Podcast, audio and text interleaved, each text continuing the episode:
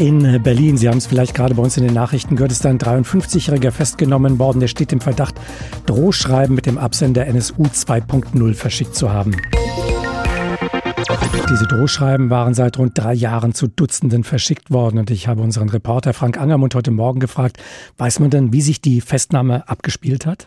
Es waren Mitarbeiter des Hessischen Landeskriminalamts und der Frankfurter Staatsanwaltschaft, die da gemeinsam mit dem Berliner Kollegen zugeschlagen haben und die Wohnung des 53-Jährigen durchsucht haben. Man hat Datenträger sichergestellt, um jetzt auch nachweisen zu können, dass es nicht nur der mutmaßliche Verfasser der NSU 2.0 Schreiben war, sondern auch der tatsächliche.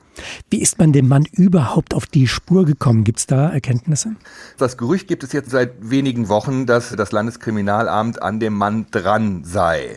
Und es hieß immer so, das hat man über technische Tricks geschafft, denn der Verfasser dieser Briefe nutzt ja das Darknet, also das Internet. Und bisher war es schwierig, weil er seine Drohmails und seine Drohfaxe mit einer E-Mail-Adresse aus dem Ausland übers Darknet verschickt hat. Das war also technisch sehr schwierig. Dann war es auch schwierig, die Zusammenarbeit. Diese Adresse hat er zum Beispiel bei einem Provider in Russland gehabt, von denen eine Zusammenarbeit zu bekommen. Das ist teilweise gar nicht beantwortet worden.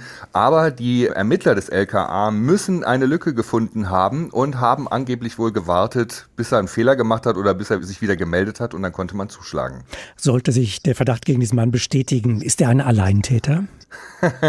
Ja, das ist ja immer die Frage bei Rechtsextremisten. Also in diesem Fall kann ich mir das nicht vorstellen, aus folgendem Grund. Er wird vielleicht der alleinige Verfasser der NSU 2.0 Briefe sein, aber er hat ja 115 Drohbriefe verschickt und 20 Mal sind personenbezogene Daten benutzt worden. Ein Teil davon, kann ich mir vorstellen, hat er sich vielleicht aus dem Darknet organisiert, aber ein Teil, das wissen wir ja, ist von der Polizei gekommen in Hessen. Unter anderem die Daten der Frankfurter Rechtsanwältin Baschar Yildiz vom 1. Revier, Janine Wissler zum Beispiel, da sind die Daten in Wiesbaden abgerufen worden. Deswegen Alleintäter, das glaube ich nicht.